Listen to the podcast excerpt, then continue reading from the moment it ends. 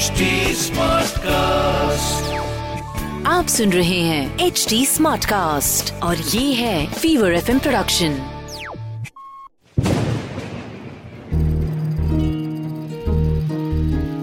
बूंदों से बातें आज की बातों के तार जुड़े हैं ऑनलाइन मुलाकात से। ये बारिश। यार बारिश और सुरभि का 36 का आंकड़ा था। जिस मौसम में लवर्स भर भर के इमोशन ज़ाहिर करते हैं, सुरभि इस मौसम को जी भर के कोसती थी।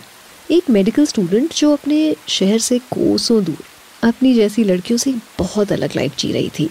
डेटिंग अफेयर रिलेशनशिप ये सब उसके लिए टाइम वेस्ट की बातें थी। और इंटरनेट उसके लिए सिर्फ़ कोर्स रिलेटेड रिसर्च का ज़रिया।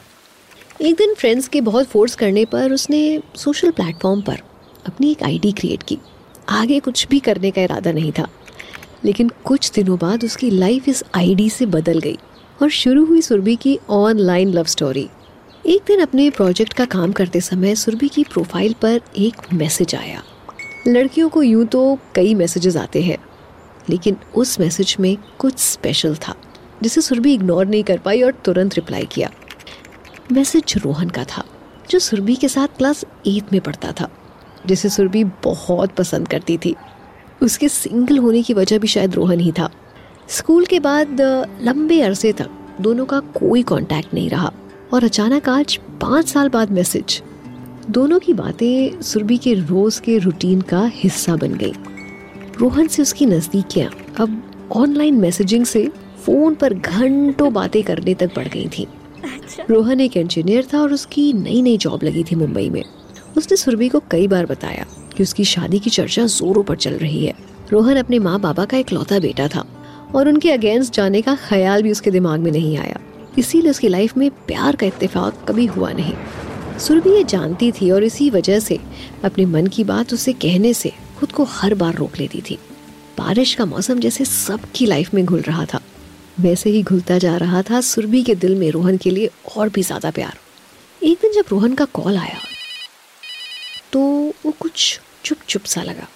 सुरभि के पूछने पर उसने बताया कि उसकी फैमिली ने एक लड़की देखी है। परिवार वाले चाहते हैं कि रोहन उस लड़की से मिले। इधर सुरभि पर जैसे बिजली गिरी, ये बात सुनकर। सुरभि ने आओ देखा न ताओ, रोहन से मिलने की बात छेड़ दी। मिलना तो रोहन भी चाहता था उससे पहली बार किसी से इतनी खुलकर बातें जो करने लगा था। सुरभि के एग्ज़ाम्स का आखिरी दिन नज़दीक आया और तभी उन दोनों ने मिलने का प्लान किया। लेकिन कहते हैं ना, किसी की नफरत आपके लिए मुसीबत बन जाती है। और ऐसा ही हुआ। सब ठीक था according to the plan Surbhi Rohan को अपने दिल की बात बताने वाली थी। ये सोचकर कि शायद उसे भी सुरभि से प्यार हो और वो दूसरी लड़की से ना मिलने जाए।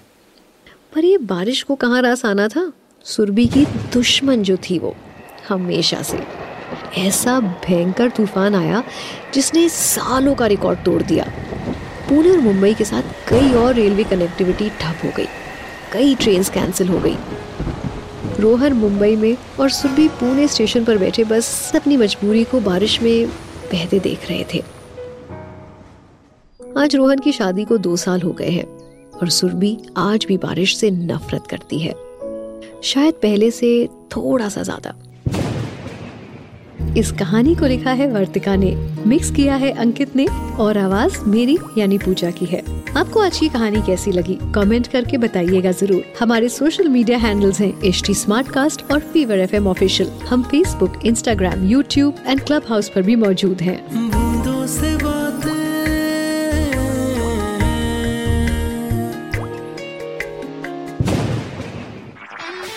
आप सुन रहे हैं एच डी स्मार्ट कास्ट और ये था Fever FM production H smart Smartcast.